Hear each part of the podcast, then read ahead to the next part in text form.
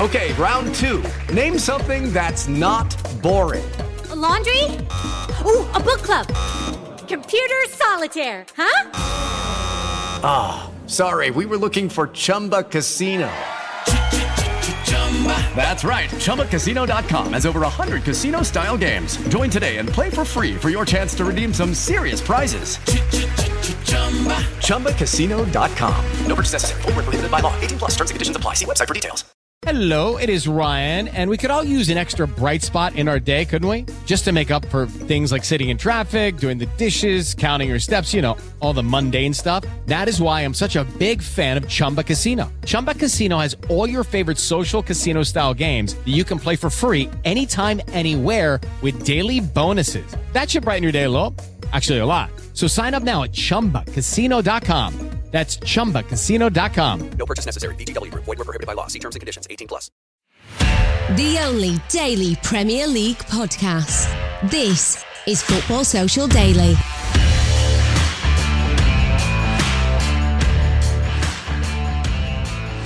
Hello and welcome to Wednesday's edition of the Football Social Daily. The end of season running means that it is another packed show, despite being midweek with Champions League and Premier League action all on the agenda today. Manchester City and Liverpool have continued their anything you can do, I can do better, punch for punch marathon ahead of that all important meeting at the Etihad this weekend. City eventually 1 0 winners at home to Diego Simeone's Atletico Madrid last night. They battled, they battled, they battled, but Pep Guardiola and his side have got a crucial edge ahead of the second leg. And then on the flip side, Jurgen Klopp and his team eventually, they also had to survive a few scares away in Portugal, picked up a 3 1 win at Benfica. But as we all know, it's all building to the big one at the Etihad on Sunday. And then to wrap it up in the show, it's more European action. Defending champions Chelsea take on Real Madrid. And then we switch focus back to the day job, and it's the big one down the bottom 17th against 19th as Everton go to Burnley. So, plenty to get through right the way across all fronts today. My name's Fergal Brennan, and uh, on midweek duty, we have, as always, Mr. Midweek, Ian Brannan. Ian, how are we doing? Uh, yes, I'm I'm great. Um, uh, I'm, I'm, telling a lie. Actually, I'm not. I don't feel very well. I've got to be honest. I'm putting it out there right now. But uh, don't you worry about me. Even despite that, I'm here to represent the midweek. Wonderful stuff. We're going to take it easy on Ian because luckily uh, we have Manchester City fan Matt Pidd, who I'm fairly confident has got a lot to say about Diego Simeone, Atletico Madrid, Manchester City, Phil Foden. Haven't you, Matt? You'd be right, Fergal. I have. I've got plenty to say on that one. Brilliant stuff. Right, well, Matt's got his notes put together. Uh, Ian's still going to be with us. Uh, he's just, as I say, feeling a wee bit under the weather, but he's going to be he's going to be uh, just like a veteran. he's going to be dipping in with some golden points every now and again when, when we need him. Right, so we're going to start with uh, with Man City Atletico. Matt one 0 job done in the end, just for Manchester City in the first leg. And Atletico, as I put in the notes, they Atleticoed in Manchester for for the second time in the last month. Um, probably even more defensive, even more drilled than they were against Manchester United a couple of weeks back. But no shots on target for Diego Simeone. He's arguably the only manager in the Champions League where that won't bother him. Um, the fact that they barely laid a glove attacking wise on Manchester City because defensively they did absolutely everything right apart from conceding that one goal. Yeah, definitely. Um, it was massive game for, for both sides last night. Um, champions of England versus the champions of Spain. The unstoppable force versus the immovable object. You know, two great teams in form. Athletic was on an un- eight game unbeaten run going into this one, um, winning six of those eight on the bounce. Um, City going into this game unbeaten since the loss to Spurs in February, which feels like a lifetime ago now. Um, both teams missing key centre halves as well. You know, Dias for City. Gimenez for Atleti and Walker still suspended as well for City, which was you know another big miss for us. And uh, Joao Felix, the man in form for Atleti with seven in his last eight games. But um, first half, City pretty much kept all the ball, um, didn't really threaten too much in terms of any real clear cut opportunities. You know, the wet surface definitely suited City more in terms of how both teams like to play. Um, City just had to stay patient though. It, it's almost as if Atleti was just inviting City onto them and then trying to catch them on the counter. Um, they looked as organised with their shape as you would expect them to. The contrast between the two styles of play from both sides was actually quite staggering to watch.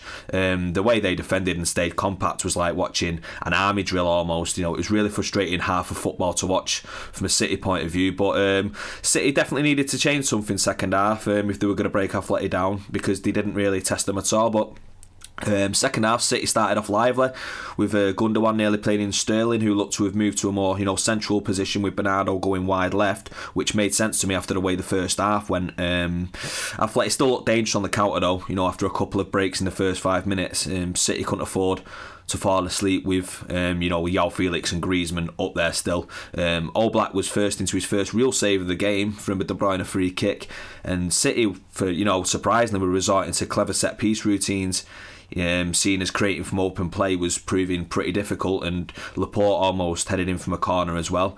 Um, and then on the hour mark, Atleti surprisingly like made um, three subs on the hour with Griezmann, Llorente, and Koke all going off. Um, Simeone clearly wanted some fresh legs, seeing as all he basically did was chase the ball around for an hour.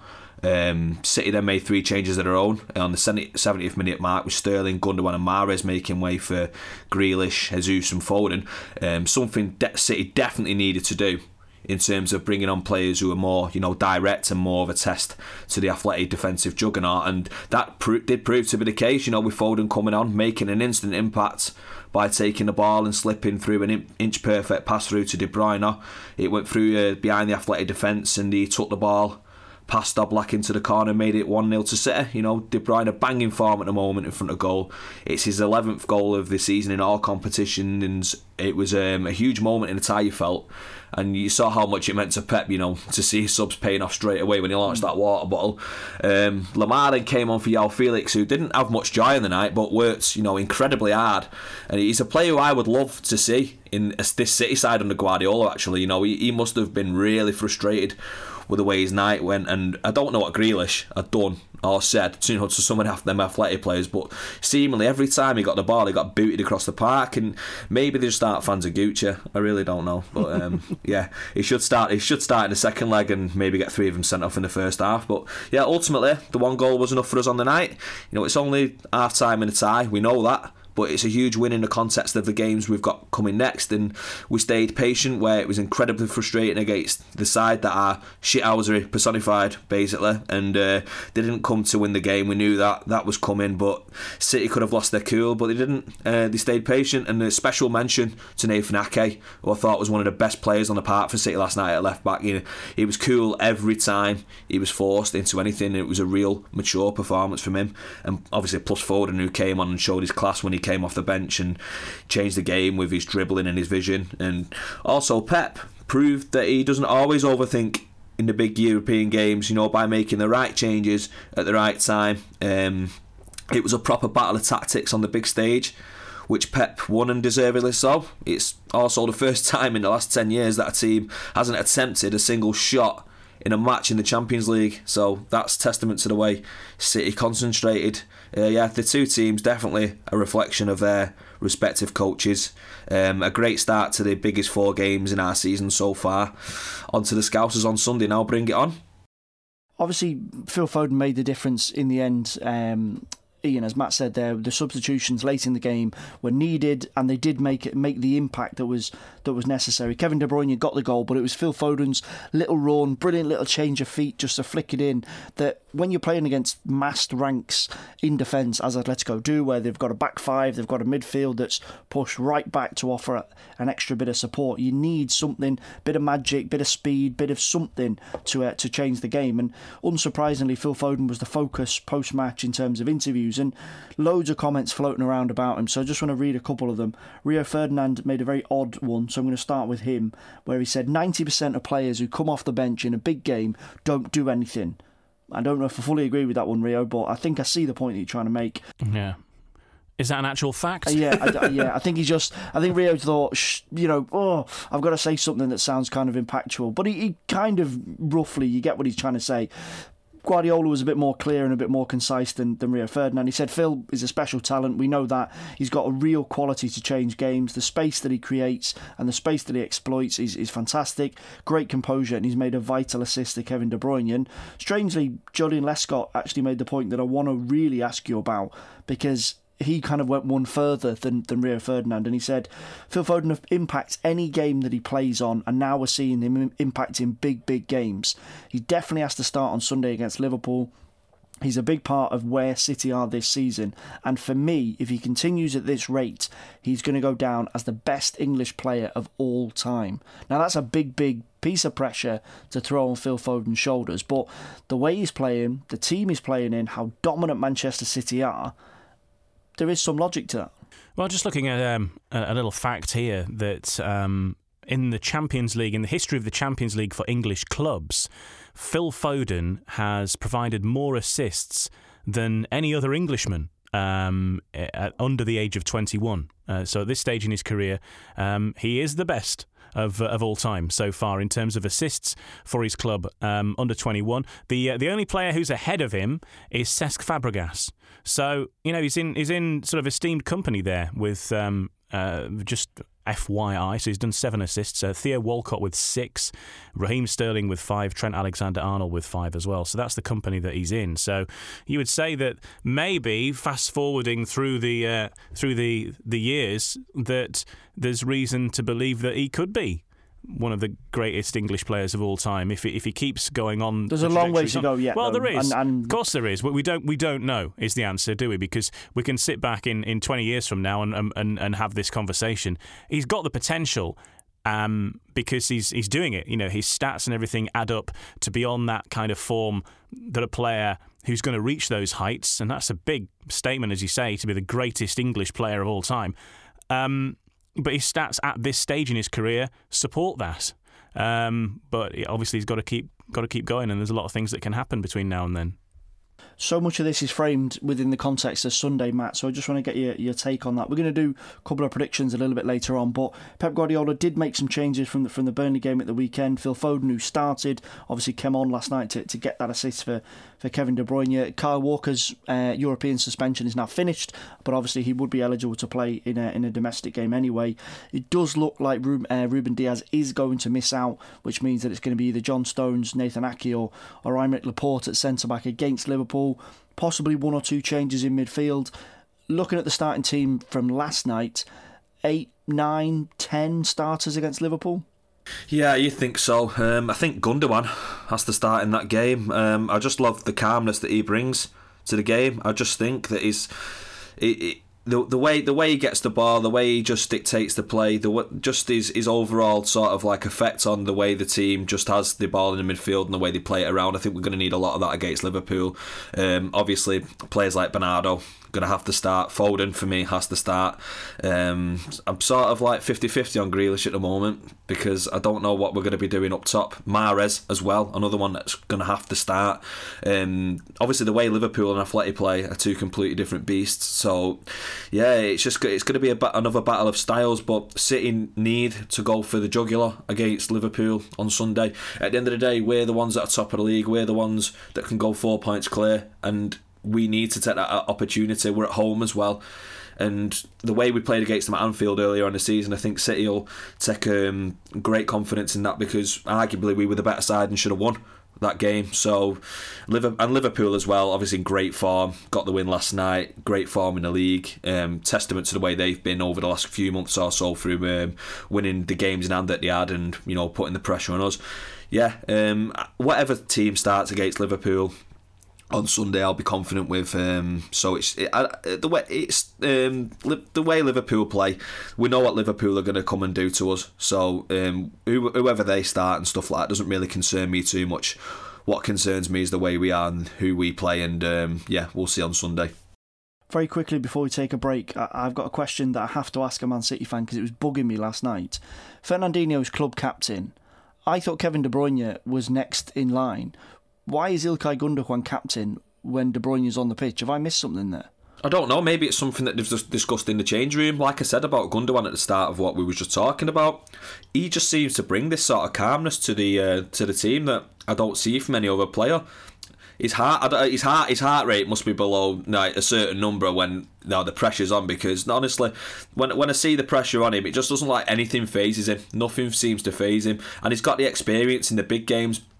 I mean, we've seen him play in Champions League finals for Borussia Dortmund and stuff like that. And he actually scored in that game against Bayern Munich um, from the penalty spot. But he's um, he's, he's, a, he's a player that's came in. He was Pep Guardiola's first signing for the club, and he was injured at the time as well. He had really really bad knee injuries when he came to City.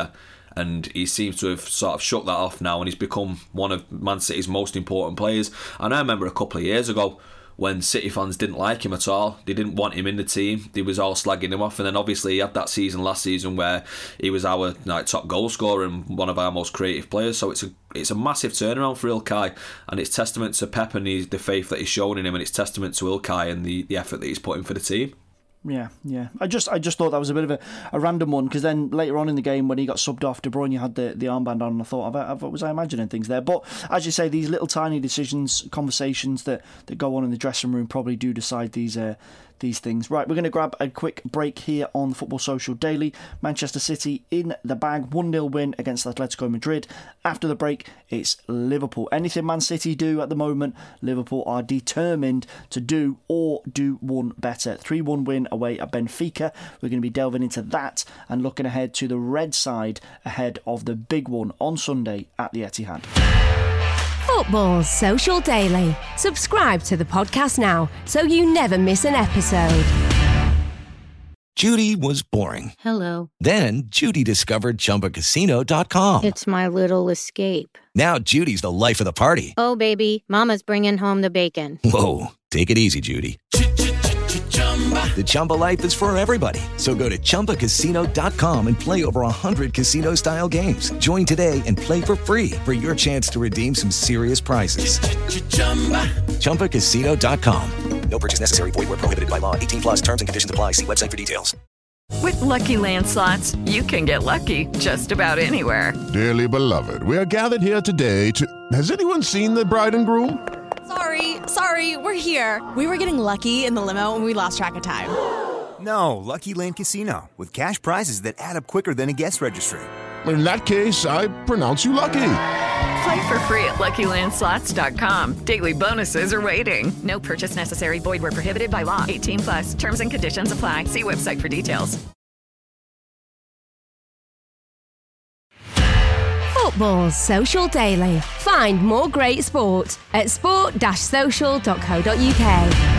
Welcome back to Wednesday's edition of the Football Social Daily Champions League review mode. Part 1 Atletico Madrid tried everything, parked the bus. Simeone lay down on the ground at one stage, I think, but in the end, Manchester City 1 0 win at the Etihad to give themselves a big, big boost ahead of facing Liverpool on Sunday and the second leg in Madrid. Right, so we're going to flick across to Liverpool. Ian, they were in Champions League action as well last night. 3 1 win away at Benfica.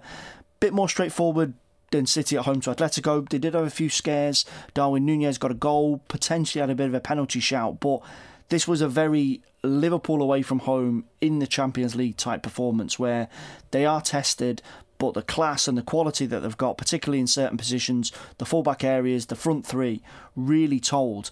And Jurgen Klopp's got some thinking to do ahead of Sunday. Yeah, I mean, fairly routine win, really, in the end, wasn't it? I mean, they made it look easy, didn't really have to go all out for their victory. And of course, yes, they did have some nervy moments or, or what have you. But, you know, look at the scoreline, that's all that matters. And a 3 1 win, that's a, a nice, healthy lead to have. And um, they'll be happy with that because ultimately their, their main focus, as you say, is the, the game at the weekend against Man City. So much more riding on that than, uh, than, than this match at the moment. Um, and yeah, did it at a canter really. Um, not, I mean, yeah, um, Jurgen Klopp has got some choices to make now, but um, but I think he'll be fairly satisfied. You know, it's out of the way. They've got uh, a two goal lead, which he must be chuffed at for the next um, the next leg of this this tie, and um, yeah, all focus now on the big one at the weekend, which is um, you know, as I say, that, that really you know titles are won at Easter, they say, and coming into the Easter break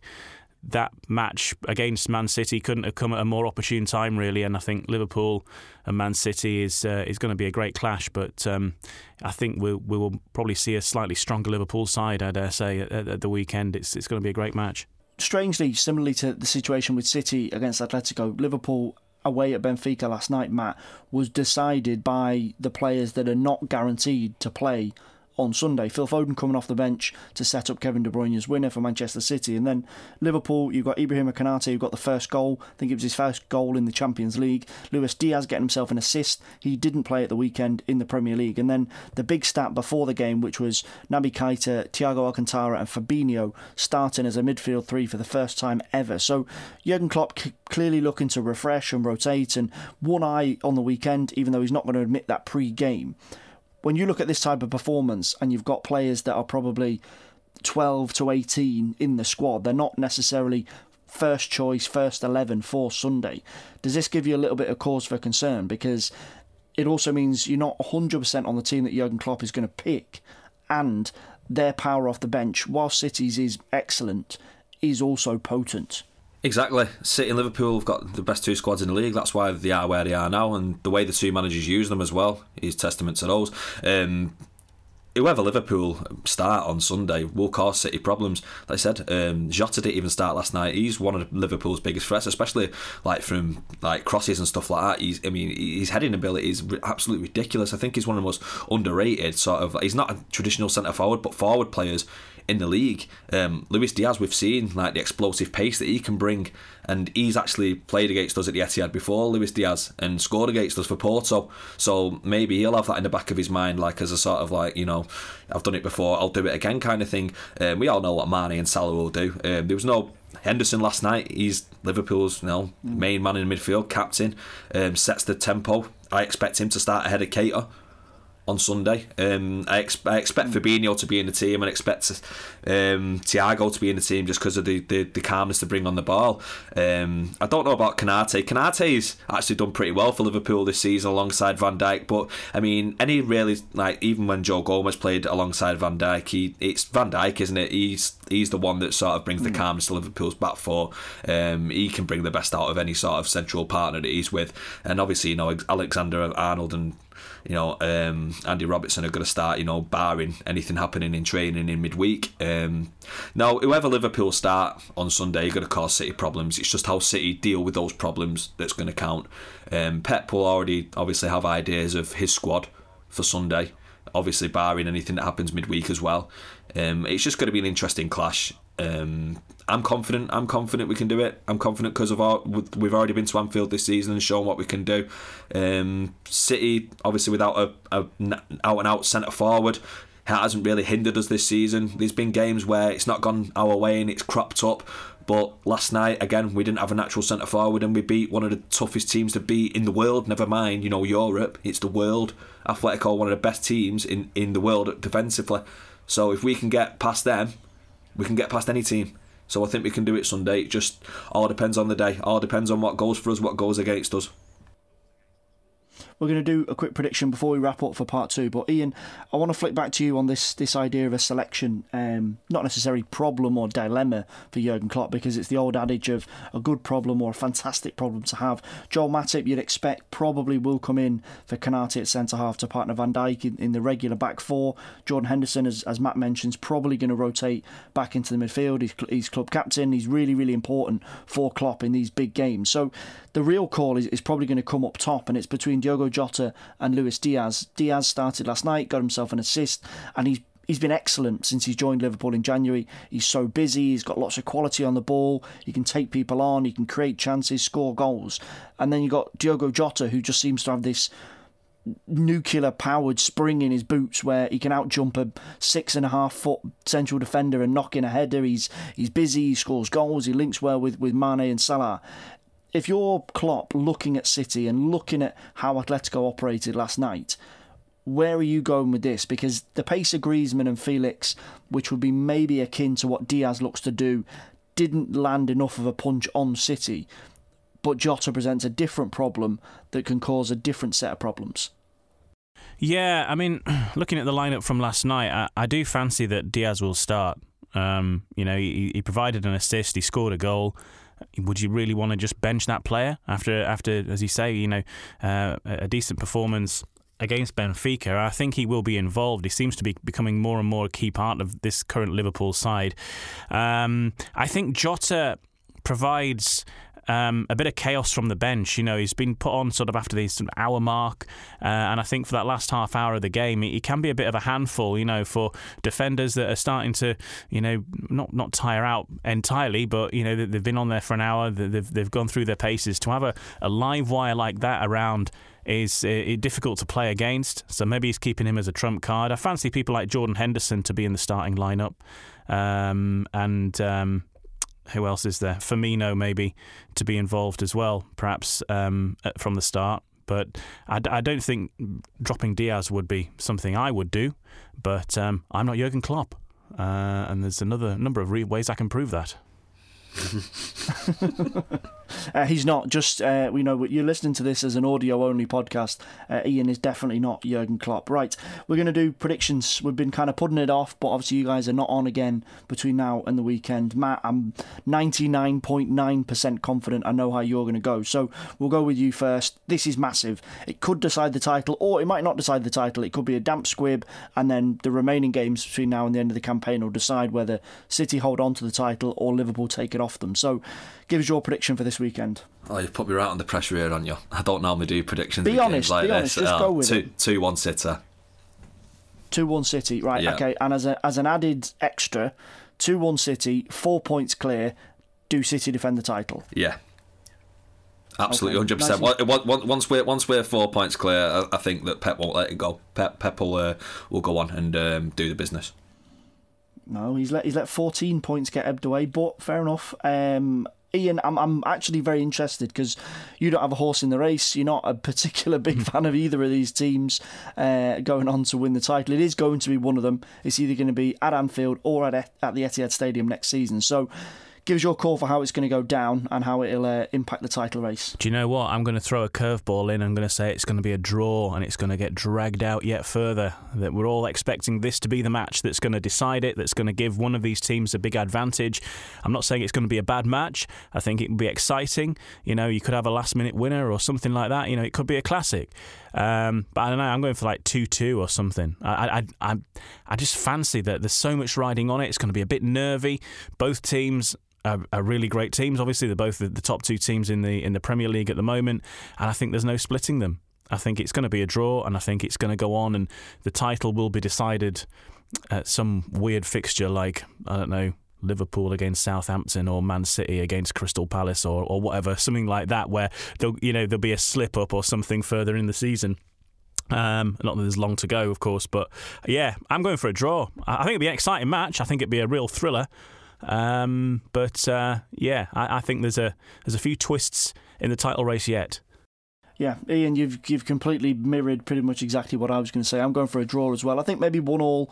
Um, I think it will be nervy. I think it, there's so much on the line, but there's been so much building up. This game's been built up since before Christmas as deciding the title, even when Man City had this big, massive lead. But I do agree that there's still a long way to go. You want to be playing teams with nothing to play for, and that's not the case with, with Liverpool and Man City. They've got some tricky games between now and uh, and the end of the season. The one little bit that I would throw in is I almost guarantee, if anyone wants to take this bet now, there'll be a massive VAR controversy. Something will happen, either a penalty or a red card or something like that. There'll be a huge VAR call, and that'll be the big talking point after the game. But yeah, draw. I'm Well, Liverpool fans are already fuming that Anthony Taylor's um, the referee because he's from Altrincham.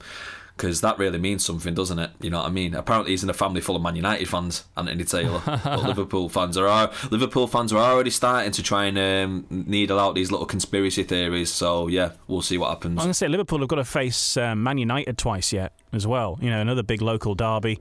Uh, they play Man United on the very last day. Is that right? 12th No, of July. no.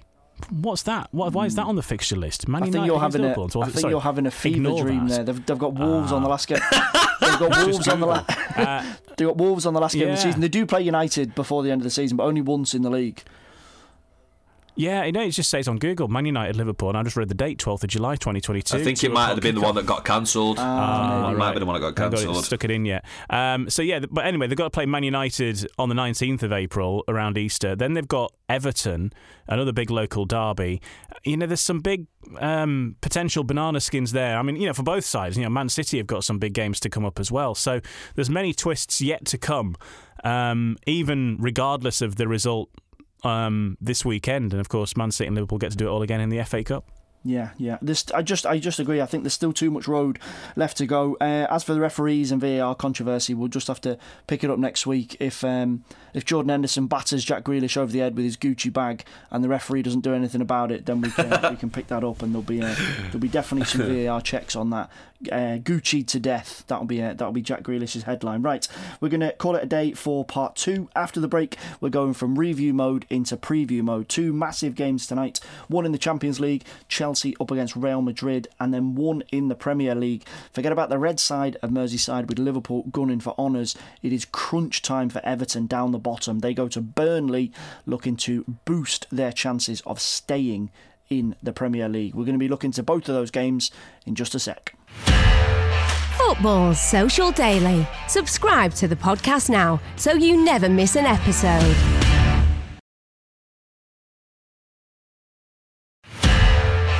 Football Social Daily. Subscribe to the podcast now so you never miss an episode.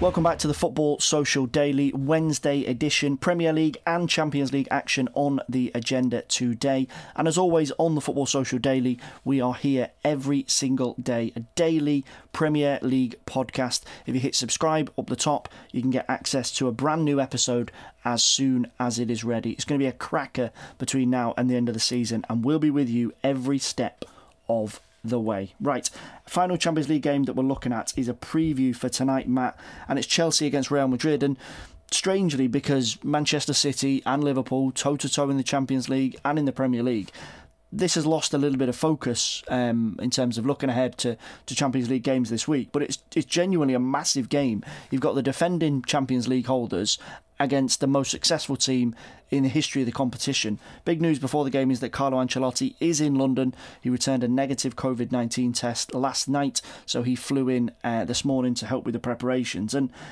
Chelsea are having their problems. We know this. Tuchel is firefighting. Every press conference he says, Stop asking me questions about the ownership. I'm not a politician. I don't have any answers for you.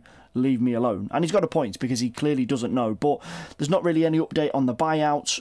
Top four spot is potentially under threat. Big shock win against Brent, uh, shock defeat, I should say, to Brentford at the weekend. They probably will have enough to hold on to top four with Arsenal and Spurs and United not all putting putting enough consistency together. But this is a big, big game for them because they are the defending champions. And despite all the issues that are going on, Tuchel's only hope to get to the end of the season is create a siege mentality. It's us against the world. Go out and win this game. Yeah, you, you do have to feel for Tuchel in that respect because we've seen it in the last few weeks. The, the, some of the questions he's had, he's had to face have been absolutely ridiculous, and like he said, it's he, he doesn't know. It's not his job to know these kind of things. His job is to manage Chelsea Football Club on the pitch. You know, anything else that goes on off the pitch is you know beyond his beyond his power. So I don't know what these journalists are doing, wasting the time really, because he's never going to answer the questions. Um, but it'll be a nice distraction from the Premier League for Tuchel tonight. I feel. Obviously, playing in big European ties like this is completely different to playing Brentford at home. Obviously, it was a shock defeat, like you mentioned there, Fergal. Um, obviously, four one at home to Brentford. No one seen that coming, but you know it's it's it's been a difficult you know few weeks for Chelsea and like you said it seems like no one wants that top four at the moment with United um, Spurs Arsenal all seem to just like keep dropping points here there and everywhere um, but Chelsea will be confident tonight, obviously home advantage, but Real Madrid, like you said, record European champions, um, coming off the back of a, a 2 1 win over weekend against Celta Vigo. The 12 points clear in the Liga, so that looks like it's already done and dusted for them up there.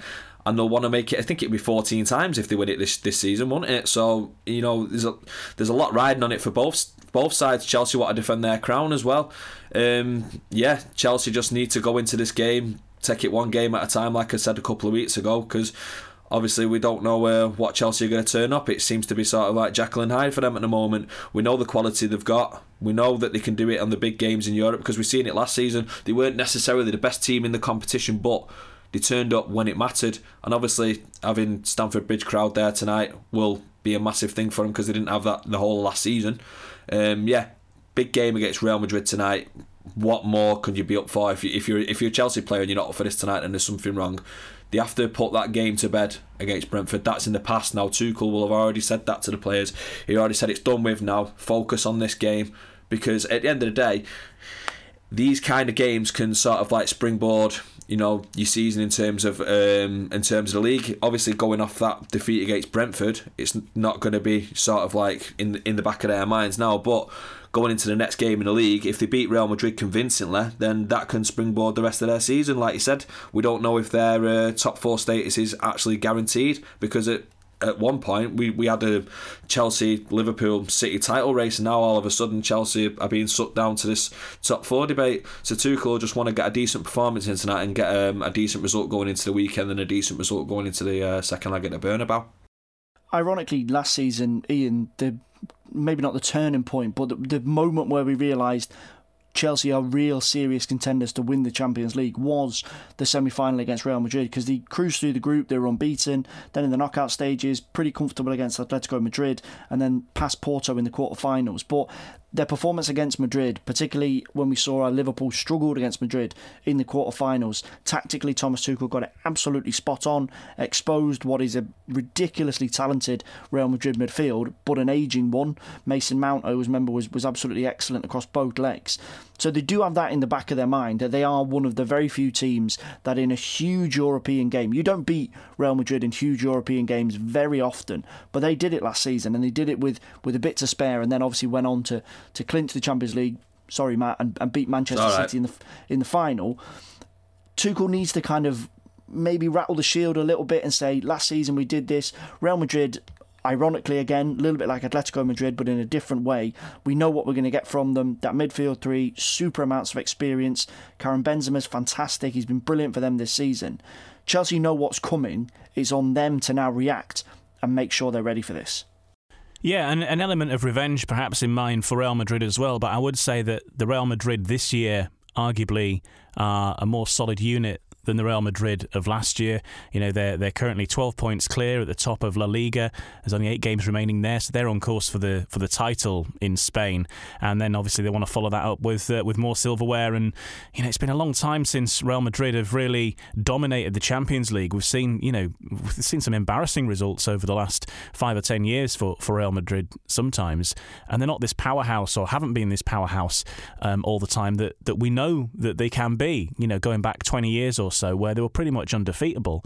Um, maybe getting back there now in the current form. Um, you know, they they, they uh, did Paris Saint Germain in the last round, um, but of course they were knocked out by Chelsea last year. So we know that Chelsea, we know Chelsea because they're, they're current champions. That, that Chelsea are, are going to be a really strong test for Real Madrid. But I just think that with everything that's going on off the pitch at Chelsea as well, that Real Madrid are probably in a slightly better pace, place at this moment in time. Before we move on, give us a prediction for this one, Matt. Chelsea at home to, to Real Madrid, Champions League quarter final, first leg. Go for it. I'm going to go 1 1. 1 1. It's going to be a tight affair. It's, it's going to be a tight affair. It's going to be a cagey affair. And um, yeah, I just think it's going to be a close game, 1 all. Ian, give it to us. What are you going for? I'm going to go one 0 Real Madrid, but yeah, like Matt says, it's going to be it's going to be tight. Not going to be much given away. Two very de- defensive teams, but yeah, again, be be a good watch. Uh, mm, yeah, I'm going to go one all as well. Um, and then I think I think Real Madrid will have too much for them in the second leg, and particularly if they've got the title wrapped up by then, or, or certainly on the verge of getting it wrapped up, and then Ancelotti can just focus on on the Champions League. But I think then stretching it out, stretching it out to the semi-finals and the final, I think Liverpool and, and Man City will probably have a bit too much for them. Right, let's wrap up with the only Premier League show in town. Ian, and it's a big one. It might not be the most exciting, but it's a big one. Burnley against Everton. This is a humdinger, six pointer, all the cliches that you want to throw out there. This is massive. Big news before the game for both of them is that they're missing key defenders. Michael Keane is suspended after getting sent off at West Ham last weekend, and Burnley captain Ben Mee is out with a knee problem. Seamus Coleman, Fabian Delph are both back in the Everton squad, but Yerry Mina is not. Allan probably not going to make it, and Donny van der Beek is also injured. So there's very little to separate them in terms of form. We know the situation. They're both down there, they're both struggling, and they both need something positive to kickstart themselves. But looking at the numbers, it's not going to be a thriller. Now, Burnley have won more Premier League games against Everton than any other team in the Premier League. Four wins, that's not a fantastic record and it's a very Burnley record. But the big number for me is that there's been 28 goals scored in the Premier League at Turf Moor this season, comfortably the lowest. Burnley don't score a lot of goals, Everton don't score a lot of goals, Turf Moor doesn't see a lot of goals. Nil nil. Could well be. Um, as a Leeds United fan, I would like them both to lose, ideally. Um, but uh, clearly, I don't know if we can arrange that, Ian. I know you're not feeling well. I'd love to do that for you, but I don't. But clearly, do clearly, that's not possible. Um, yeah, um, I, I, don't know what you would pick out of this. I mean, Everton are really low on confidence as well as everything else. Um, you know, if they're going to turn their season around, it needs to start here. Um, I'm not sure if this is one of the games in hand that Burnley have got over the teams above them. Perhaps it is, um, but um, yeah, I, I, don't. When you've got other games such as um, Chelsea, Real Madrid, and things like that going on tonight. Burnley versus Everton really doesn't whet the appetite in the same way. I've got to say, um, it'll be. Um, it'll it'll be a, a, a classic, good old British football match 22 guys elbowing each other in the face for 90 minutes. Um, yeah, that's probably where we're going to be at. probably like nil nil, one one, hopefully something like that. Uh, uh it's, but Everton, you know, Everton are getting into that you know, position of being on the slippery slope. You know, the time's starting to run out for them. They're not getting the results. The pressure, I would say, is more on Everton than it is on Burnley. Burnley have been here before. You know, if Burnley go down, they'll be like, well, you know, we've got plenty of money in the bank. We'll we'll come straight back up, and they'll absolutely storm the championship next season if they did get relegated. Everton, though, well, for Everton to go down, they're not used to that kind of football. You know, and Everton could be in a a Leeds United esque situation, and, and if they go down, they could be down there for a bit.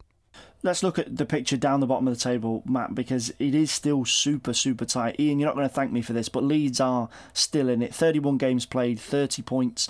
Everton, 28 games, 25 points. Watford, 30 played, 22 points. And then Burnley, 28. They do have a couple of games in hand, but they've only got 21 points on the board. And the focus, strangely, for this one is probably going to be more on the two benches than on the pitch. Frank Lampard against Sean Dyche. Frank Lampard, I think it's fair to say, he's, he's scrabbling around, he's trying to grab onto something, anything he can to keep Everton in the Premier League and keep them out of the relegation zone. Whereas Sean Dyche every interview he's there. His tie is nice and neat. His head is nicely polished. He's not panicking at all.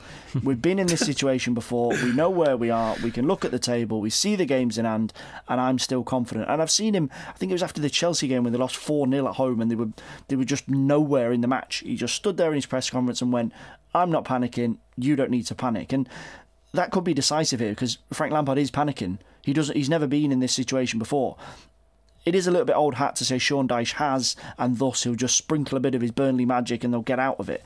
But the two styles are contrasting, and what you actually need in this type of situation is what Dyche is doing. Yeah, I think that um, pretty much boils down to I think if Dyche gets relegated, I think he knows his job's safe. But if Lampard obviously takes Everton down, it would it be the first time that Everton ever been relegated in their history. Am I right, Fergal? I'm sure it's you and it's them and Arsenal that have never been relegated.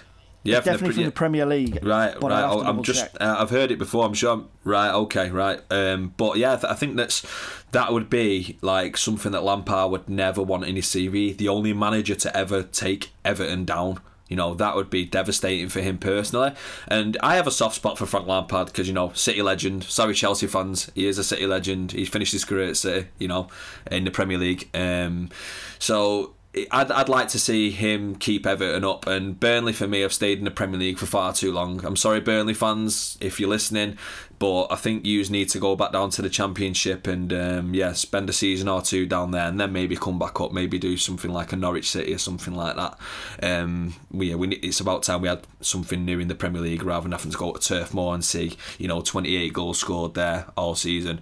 Um, it's um, it, something new like uh, like Fulham or Bournemouth. yeah, or, or, hopefully, hopefully Luton Town. That's who I want to come up. That's who, who, who I'm rooting for in the championship because obviously we know the top two places are all pretty much done with there, aren't they? So I'm hoping Luton Town come up and um, shake things up a little bit. But no, it's um, it's it's a tough one because he's took this job Lampard and he, he knew he, he knew what he was he was taking on. We've seen it under Benitez how toxic the atmosphere was, how unhappy the fans were. I don't think it, he knew it was ever going to get worse, but the results, the way they've gone for him, and it's not just been the results. I think it's been the manner of the performances as well. I think what the Everton fans demand is the performances, and if the results don't come, then it's just one of those things. The results will come eventually as long as the performances are there. But it's when you just see the lackluster, just like the body language of the players, then I think that's when panic starts to set in amongst the Everton faithful, and we all know they're not scared to voice their opinion, and obviously, like I said, Dyche is pretty comfortable there at Burnley. He's like he's been here before, like you said, Fergal, and he probably knows his job's still safe in the bank if um, Burnley go down because you know what a better manager to do it than Sean Dyson to go to the Championship. He knows the Championship very well. He's been there and done it before. It's his style of football, if you want to say that. Lampard, it's the unknown, isn't it? That's what he's probably fearing in that respect. Is he going to get another job after this? Because, well, obviously he's, he's he's had it at Chelsea and it didn't really work out the way he wanted to there. Obviously at Derby County, yeah, he has done it in the Championship, but it was a little bit different. He was taking a team from the Championship um, into the playoffs of the, the Premier League. But if he went down with Everton and he stayed there, then I'd find it in, very hard for him to, to get out of that league. We all know it's notoriously difficult to get out of the championship, and like you said, Everton don't know it. Everton aren't aware of what the championship's actually like. So yeah, it's an absolutely huge game for both sides tonight. I think what Everton have got on their side is obviously games in hand. Obviously, the, the behind your club's Leeds, um, Ian, and you know it's Mm. they've played like three games less than yous. And they're- they're only five points, you know, behind. So I'm sure you'll be looking at this tonight, hoping for a draw or a Burnley win. No, no, it's hard to know who you want to. You know, I think a draw probably is the best result in many ways. Although that, you know, just knocks an extra point on. I think, to be honest, if Leeds can get another win in, in the next few weeks, uh, another win and another draw, I reckon that that'll be pretty much it. Um, and it, and it will be um, three from from the four that, that are at the bottom. So it is, you know, a win for Burnley gives them hope of getting out of the bottom three, and a loss for Everton puts them in real danger, considering some of the sides they've got to play against.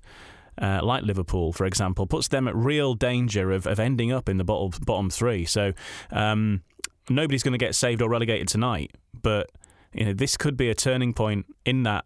You know, because Leeds are getting closer to, to probably being technically safe, or you'd think safe, and you know, a lot certainly a loss for Everton tonight very much drags them into it, big time. I can confirm, I've been checking this while you've been talking. Everton have never been relegated from the Premier League, but they have been relegated from the old First Division twice. Uh, despite having Dixie Dean in the team in 1930, they were relegated, and then they were relegated again from the First Division in 1951, came back in 1955. But my favourite part about this, and Ian, you're definitely going to like this Dixie Dean, we all know the name, Everton legend, but the guy that was top goal scorer when they got relegated in 1951 was James McLaughlin McIntosh. And according to Wikipedia, he was a professional footballer described as fast, stocky, and strong. Now, if that isn't 22 blokes kicking a leather ball around, then I don't know what is. I, I thought you'd like that. Dixie Dean, everyone knows Dixie Dean, but let uh, let the Football Social Daily tell you about the name James McLaughlin McIntosh. I'm going to remember that one forever. Right, before we call it a day, um, predict this one for us, Matt. It's massive down the bottom for both of them, and as you say, a win, particularly for Everton. You look at this, and if Everton win, that then puts a nice, healthy slice of, of daylight between themselves and the bottom three. It would mean six points clear. Burnley would still have a game on hand on, on some of the teams down there, but if Burnley can do it, they then put a real squeeze on Everton and Lampard. Yeah, um, I'm gonna go three one Everton tonight. I think Everton just have a little bit too much for him. Okay. Um, put, putting your Leeds hat on or maybe taking your Leeds hat off. Ian, how are you going for this? Uh, yeah, I mean, it could well be a nil-nil. Got to be honest. Mm. Um, let's go one-one. Let's throw a bit of excitement in there. yeah. Uh, I'm definitely not going as exciting as 3 1, and I even think 1 all is, is too much to get the heart racing. I'm going nil nil, maybe 1 1 all, but I fully think this could be nil nil. Sean Dyche should be absolutely chuffed with that, and, and Frank Lampard just, just there'll be another wrinkle across the forehead, be another joke, serious joke, serious interview afterwards. Um, and I think I think the relegation battle's still got a long way to go, and I still think there's a couple of teams that could get could get sucked back down into it because there's a, there's a fair bit of road still to still to run. Right, we're going to wrap it up for today's edition of the Football Social Daily. As always, on Wednesdays, Matt and Ian, thanks so much for your time. Nice one. Thank you. Brilliant stuff. Uh, the guys will be back tomorrow on Thursday's edition, reviewing Chelsea against Real Madrid, reviewing the thriller that is Burnley against Everton. I'm saying all this now; it'll be 10-10, and I'll and I'll look ridiculous.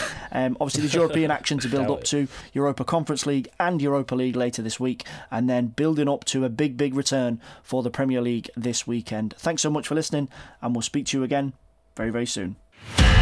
Football's Social Daily. Find more great sport at sport-social.co.uk.